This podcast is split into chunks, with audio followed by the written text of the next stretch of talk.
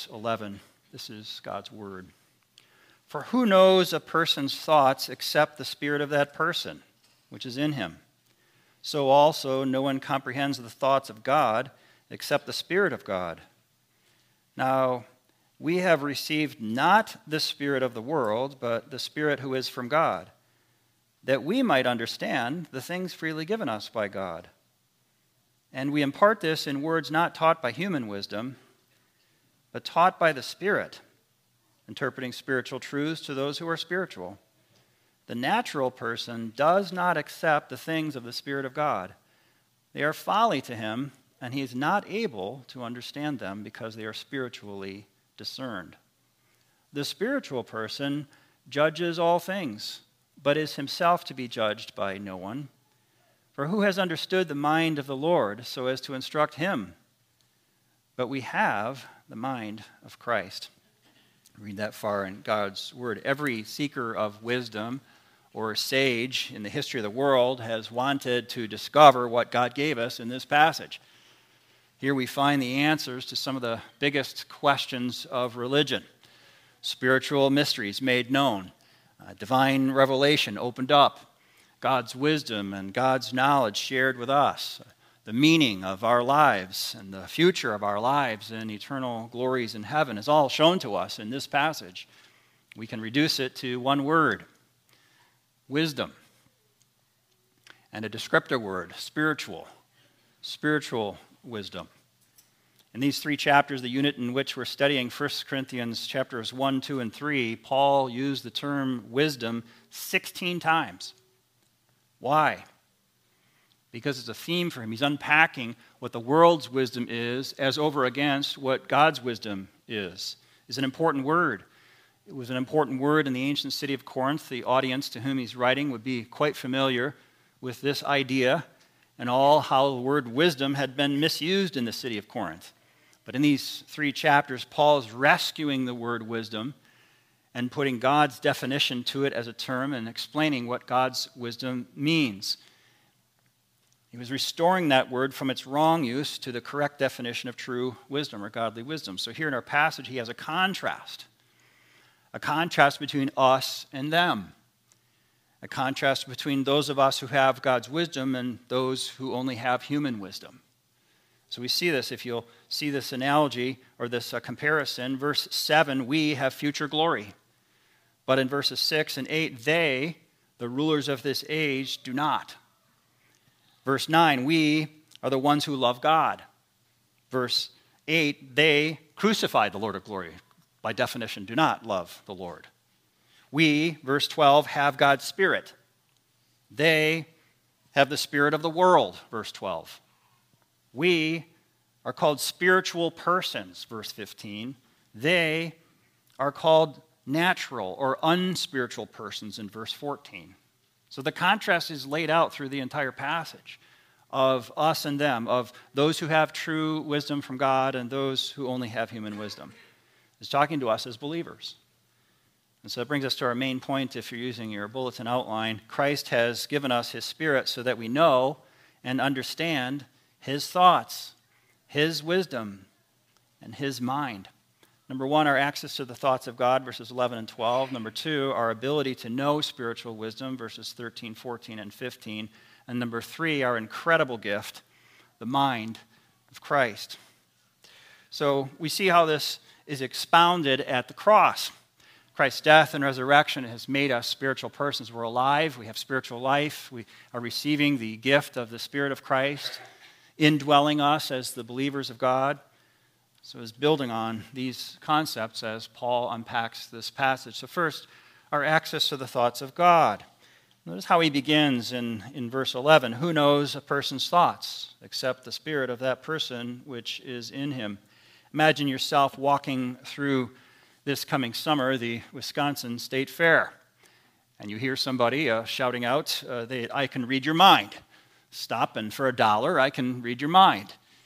Would you be intrigued? Would you stop? Would you have this person read your mind, or maybe for entertainment? But you wouldn't actually take that person seriously, right?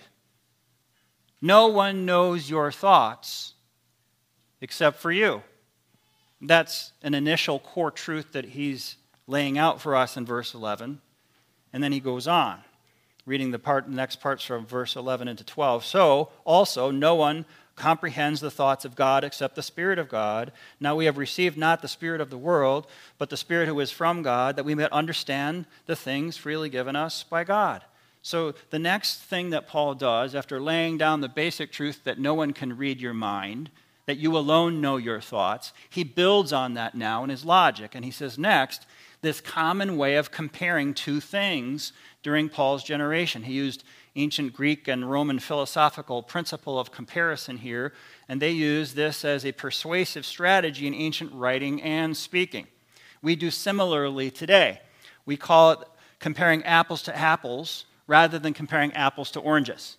It's the same idea of comparing the things that ought to be compared. The ancient Greek and Romans called it like by like or same by same. It, mean, it meant one individual who is a certain sort of person is known by another individual who is the same sort of person. A quilter is known by another quilter. Oh, why do you tie a knot there? Ask any quilter, they'll tell you so the thread won't uh, um, slip through before you're finished. A gardener understands another gardener. Why do you have tarps over your flower bed? Ask any gardener, they'll tell you because it's the overnight frost that we're expecting.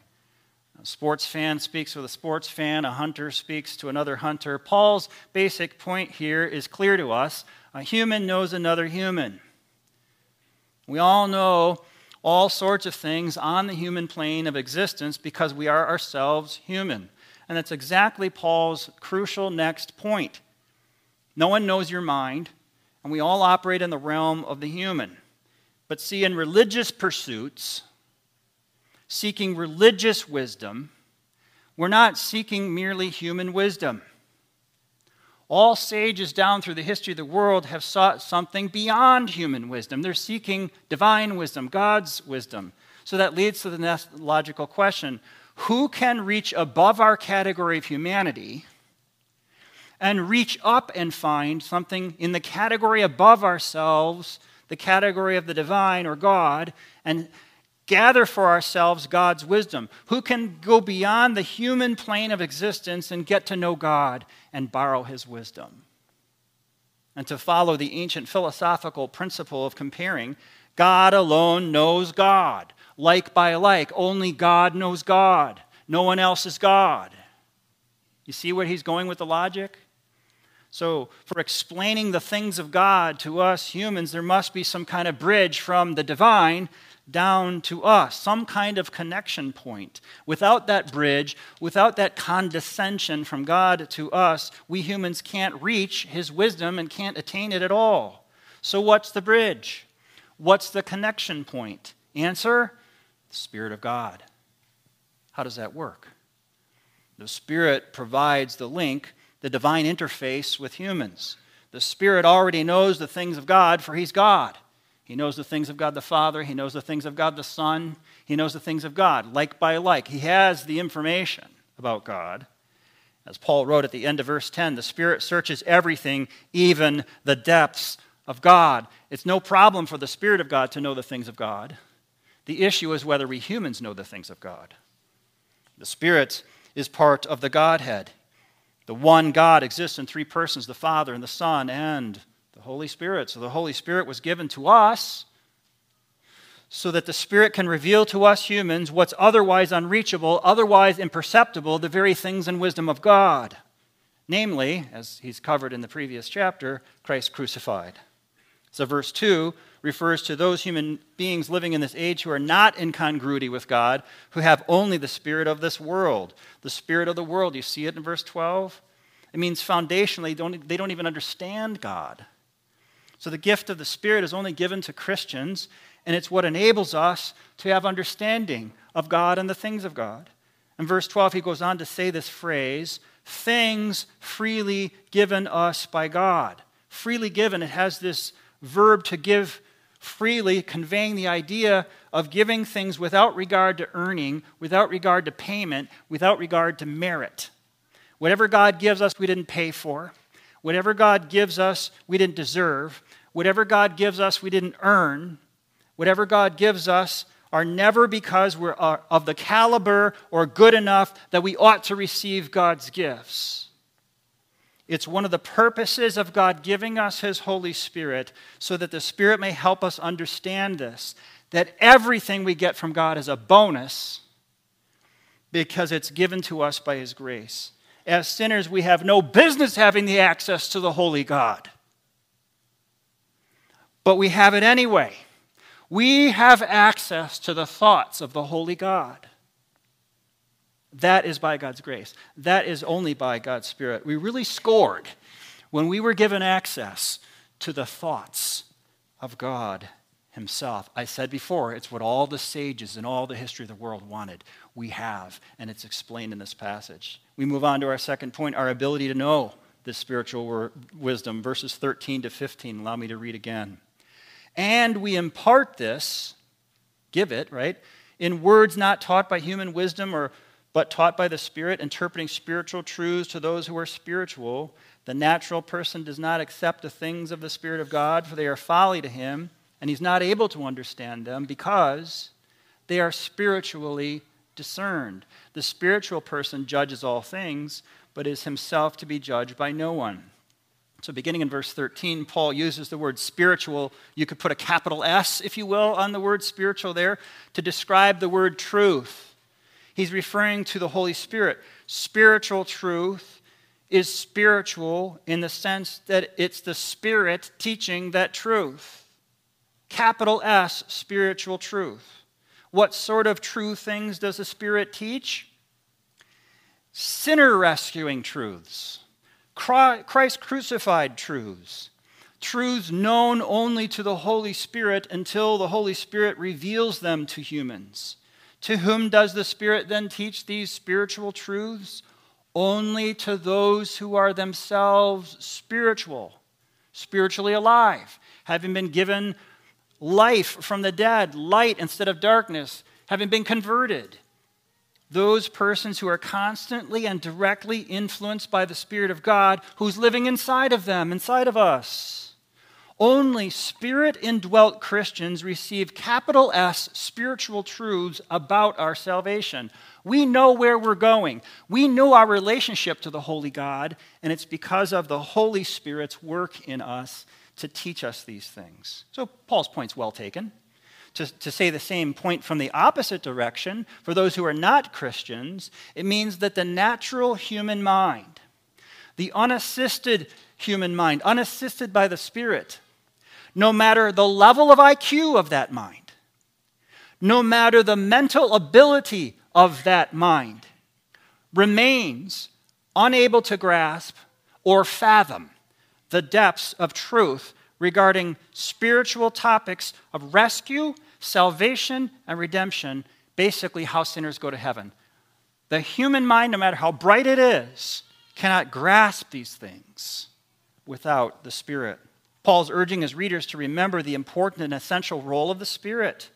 The human mind, without the Spirit's help, cannot understand the things of God. Sure, the natural mind could read the words, read our, our passage, could read the whole Bible, could go into study of the Bible. I've told you before, there's people who are getting PhDs in biblical literature. Fine. And a human mind, they can read the words. They could come to this service. They could come to other services and hear the Bible expounded, hear the gospel proclaimed. They could even understand how the gospel works. They could get it intellectually. But that same natural mind cannot embrace the gospel, cannot adopt its truths for oneself, cannot take on the disposition of a believer without the work of the Holy Spirit of God. It's not possible any more than it's possible to take a tower and call it Babel, the Tower of Babel, and build it all the way up to heaven and climb up there and walk your way into heaven. It's not possible. This status is granted to human minds only in one way by the Spirit granting it savingly. The Spirit converts. Only the Spirit brings a person from darkness to light. Only the Spirit grants spiritual wisdom to spiritual persons. Now we get how this applies for conversion. That's clear. We've expounded that. We've got that. But here, Paul is going beyond the topic of conversion. Do we realize that this applies to us for finding spiritual wisdom through all of life? For finding other deep biblical truths? Hear the challenge of the sharp question from one of the friends of Job, Job 11:7. Can you find out the deep things of God? Can you find out the limit of the Almighty? Job 11:7. It's like a dog whistle that we can't hear with human ears. We don't have the ability to hear, the ability to access spiritual things unless the Spirit opens our ears. Revelation 2 7, he who has an ear, let him hear what the Spirit says to the churches. Have we been given an ear to hear the Spirit's voice speaking to us in the church? The prideful, modern person thinks that he or she sits in judgment on God. Just listen carefully to how your neighbors speak, how your coworkers speak, how influencers out there speak. They think they sit in judgment on God, and they'll tell God what's what, and they'll tell the Christian church what's what, and they'll give you their spin on the Bible. But it's actually the other way around. It's God who sits in judgment on them. And the Spirit searches everything, we're told in verse 10 which means nothing escapes the Spirit's attention. He knows what they said, and he knows what they're thinking even if they don't say it. Hebrews 4:13 No creature is hidden from God's sight, but all are naked and exposed to the eyes of him to whom we must give an account. Hebrews 4:13. Other people have a completely different view of religious things. They think they're sneaky enough and elusive enough that the Spirit couldn't find out or become aware of just what they've done and what they're doing. That God doesn't take notice. He's busy managing waterfalls and stuff. So I'll just sneak around with my dirty little life and God won't know the difference. That's actually their worldview.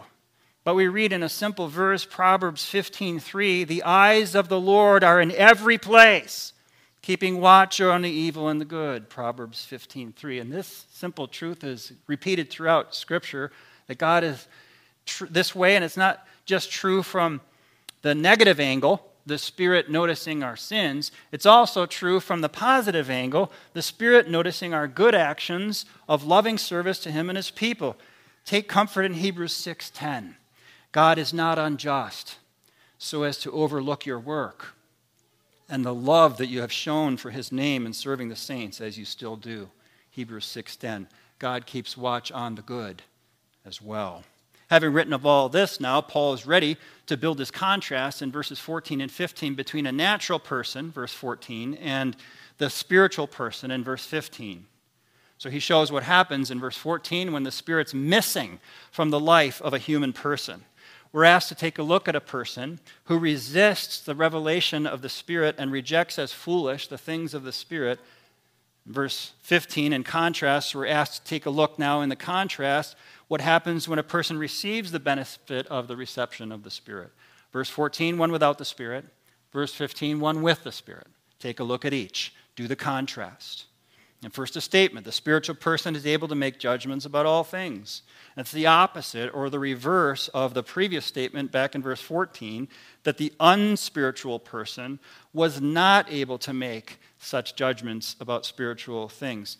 The opposites are both true. It's opposite ways of saying the same truth. The unspiritual or natural person is not able to make discerning observations about religion, about Christianity, about the things of God, about spiritual truth. But the spiritual person is able to differentiate. And now, moving on to verse 15, within a second statement, Paul wrote that this person, this spiritual person, is himself not subject to any man's judgment. Possessing the power or ability of spiritual discernment equals freedom from human scrutiny. Who can tell such a person that he's wrong? Liberal persons might turn to the Christian and accuse the Christian of being old fashioned and holding to an ethic from the Dark Ages. Nobody believes that anymore, they say to you and to the Christian. But the spiritual person is not indicted by such a false charge. Why? Because the Christian has his ethic on a higher authority. Because the Christian has his ethic on the good authority of the third person of the Godhead, even the Holy Spirit of God. And on the authority of the Spirit of God and the Word of God, the spiritual person evaluates all things and says, I will stand by that biblical ethic. That way of living is above the criticisms of the natural persons. We move to our third thing, just this final verse, that incredible gift from God, the mind of Christ. What in the world does all that mean? And it fits right in with what he's been describing. It's just another way to say it. Let me read verse 16. For who has understood the mind of the Lord so as to instruct him? But we have the mind of Christ. We're not here to tell God what to do, what to think, how to run his universe. Right? Who has understood the mind of Christ so as to instruct him? We really think you ought to do this, Lord. so your neighbors are doing. This is what the natural person does. They question God's character because he doesn't operate the universe the way they think it should be operated. But the Spirit of Christ gives us a different viewpoint. The Spirit of Christ gives us knowledge of the inner workings of God with us as sinners, the workings of God with the world.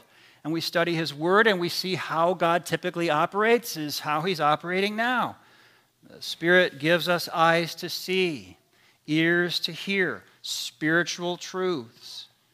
We have minds that can imagine what God has prepared for those who love Him. If you go back to the previous passage in verse 9, he's talking about what no eye has seen, what no ear has heard, and no heart of man has imagined. Yet we know what it is that God has provided for us. We're learning the mind of Christ even though we don't have the details. And to say we have the mind of Christ is to say we understand the good news we understand the basic message of the Bible, the grace of God to us, that we understand and believe it. The gospel of grace. We, we know God. We've gained new understanding that the world doesn't have. Consider how Paul put it elsewhere, Romans 8:32. He who did not spare his own son. So God the Father did not spare his own son, but gave his son up for us all. How will he, God the Father, not also with Christ graciously give us all things. If he gave us Christ live in person, to then be beaten and crucified unto death and buried, and rise again and ascend to his right hand to be coronated as king to send his spirit, why would he not also give us the mind of Christ? Why would he not also give us the thoughts of Christ? One of the things that God graciously gives us is knowing how God thinks, knowing how God thinks about us as sinners knowing the mind of Christ regarding our sins and our relationship to God. We don't tell God what we think He should do with our sins. We don't tell other people, I don't think God will be upset about this or about that. I figure. We come to God and know what God says to us about what Christ has done about our sins. And that that price and no less price had to be paid for us to be redeemed. We don't instruct God, we don't give God a piece of our mind. God instructs us, and He gives us the whole mind of Christ. Because the Spirit indwells us, we interpret spiritual truths, such as the complete forgiveness of all of our sins, because Jesus died for our sins and rose again. We know the one place for sinners to be cleansed as far as Christ looks at the world, we share that same worldview and the spiritual truth ourselves. There's only one place for cleansing, there's only one true religion is a relationship with God through Jesus Christ. We know Christ personally. We know how Jesus thinks about sin, about sinners, about sinners who are redeemed, and about sinners still stuck in their sins. How does that work? Let's say your coworker or your neighbor or your extended relative, not a believer, not necessarily hostile, but just confused. They come to you and they know you go to church and you say you're a Christian, so they ask you a question. Hey, could I just talk to you this privately? Do you think that I could pray to God for forgiveness for how I messed up? And then they tell you how they messed up. Do you think I could pray for God's guidance to get out of the mess I got myself into? And they put these questions to you. And you say, dude, I have no idea. Right? I, I, how am I supposed to know what God thinks? Ask God. You have an answer, don't you? That's the mind of Christ. You've been trained in the scriptures. You understand how the gospel works, the Bible passages that you've studied, and you can say to your dear brother, your dear sister, your dear coworker friend, Yes, there's forgiveness for you in Christ Jesus. I know exactly what God will say. He'll say, Well done, forgiven. Uh, you have the righteousness of Christ given to you. Even get God saying to you, Well done, my servant. Yes, God forgives. Yes, God guides us through messed up situations. How do we know that? Because the Spirit has taught us that God the Father did not spare God the Son, but gave him up for us all. What would God withhold from us? Forgiveness? No. Spiritual guidance? No. He would grant these things. Matthew 22, 37 to 39, when Jesus summarized the law, he said, We love God with all our heart and strength and mind. And mind. We love God with our mind. What does that mean? Training our minds to think merciful, think gracious thoughts like Christ Jesus is. God is holy, more holy than you can begin to fathom or understand. But He's also merciful more merciful than you can begin to fathom or understand. And so we think God's thoughts after him. He's always holy, he's always merciful. Thinking God's thoughts after him is loving God with our minds. Romans 11, listen to Paul uh, uh, expound on this. Romans 11, 33 to 12, 2. Oh, the depth of the riches and the wisdom and the knowledge of God. How unsearchable are his judgments, how inscrutable, under, ununderstandable are his ways. Who has known the mind of the Lord? Or who has been his counselor? Or who has given a gift to him that he might be repaid? For from him and through him and to him are all things. To him be glory forever. Amen. I appeal to you, therefore, brothers, by the mercies of God, to present your bodies as a living sacrifice, holy and acceptable to God, which is your spiritual worship. Do not be conformed to this world, but be, listen, transformed by the renewal of your mind, that by testing you may discern what is the will of God, what is good and acceptable and perfect. Romans 11, 33 to 12, verse 2. He seems to be expounding on this idea of the mind of Christ. We already possess the thoughts of Christ through his teachings the mind of Christ by his Spirit. And yet we're called to renew our minds with the teachings of Christ by his word. We're already in line with the thoughts of God, and we're called to stay in line with the thoughts of God by continuing to study his word. The thoughts of God are all about forgiving us and guiding us to fully accept and embrace his forgiveness and be assured of our status as children of God and as a result, to also joyfully receive his sanctifying grace for us to go out and live more and more like Christ in daily life, the things we say, the things we do, the things we think. Our minds are, are to be the minds of Christ and Christians. We desire to fulfill God's law, to do God's will, to reflect his glory with our very lives. It means continuing to think the thoughts of Jesus and continuing to speak like Jesus would speak, continuing to love like Christ loves, and continuing to live like Christ would have us live. We have the Spirit of Christ to help us with all of that every single day. His death and resurrection has made us spiritual persons, and Christ, by his Spirit, has taken up residence inside of us. We are richly blessed, incredibly blessed this incredible gift of the mind of Christ is the same as saying we have the Bible and we have the Spirit of God. What have we seen? Christ has given us His Spirit so we know and understand His thoughts, His wisdom, His mind. We've seen our access to the thoughts of God, our ability to know the spiritual wisdom, and the incredible gift of the mind of Christ. And my conclusion is just one thing realize the value of our access to Christ's Spirit, Word, and wisdom. I'll say it again realize the value of our access to Christ's Spirit, Word, and wisdom. Human words can entertain, human words can motivate, can be exciting. Uh, worldly wisdom. For example, would you listen to a person speak to you about reading your mind? Wouldn't that be interesting? It'd be rather entertaining, rather exciting. All human words. Spiritual words reveal God's wisdom, the revelation of the things of God. There's no other place to get them but from God, His Word, His Spirit. The preaching of the cross might not be as entertaining, as motivational, as exciting as other speakers speaking on other topics using human wisdom. But by God's word and by God's Spirit, the preaching of the cross reveals the most important thing that any human being needs how the Holy God can receive and welcome sinners like us. That is the most important thing that we need. Paul wrote elsewhere, Romans 3:23, all have sinned and fall short of the glory of God and are justified by his grace as a gift through the redemption that is in Christ Jesus. Sometimes people do ask us as Christians, do you think God's mad at me? Have you ever had a coworker ask you that? A friend, an extended family member, you think God is mad at me?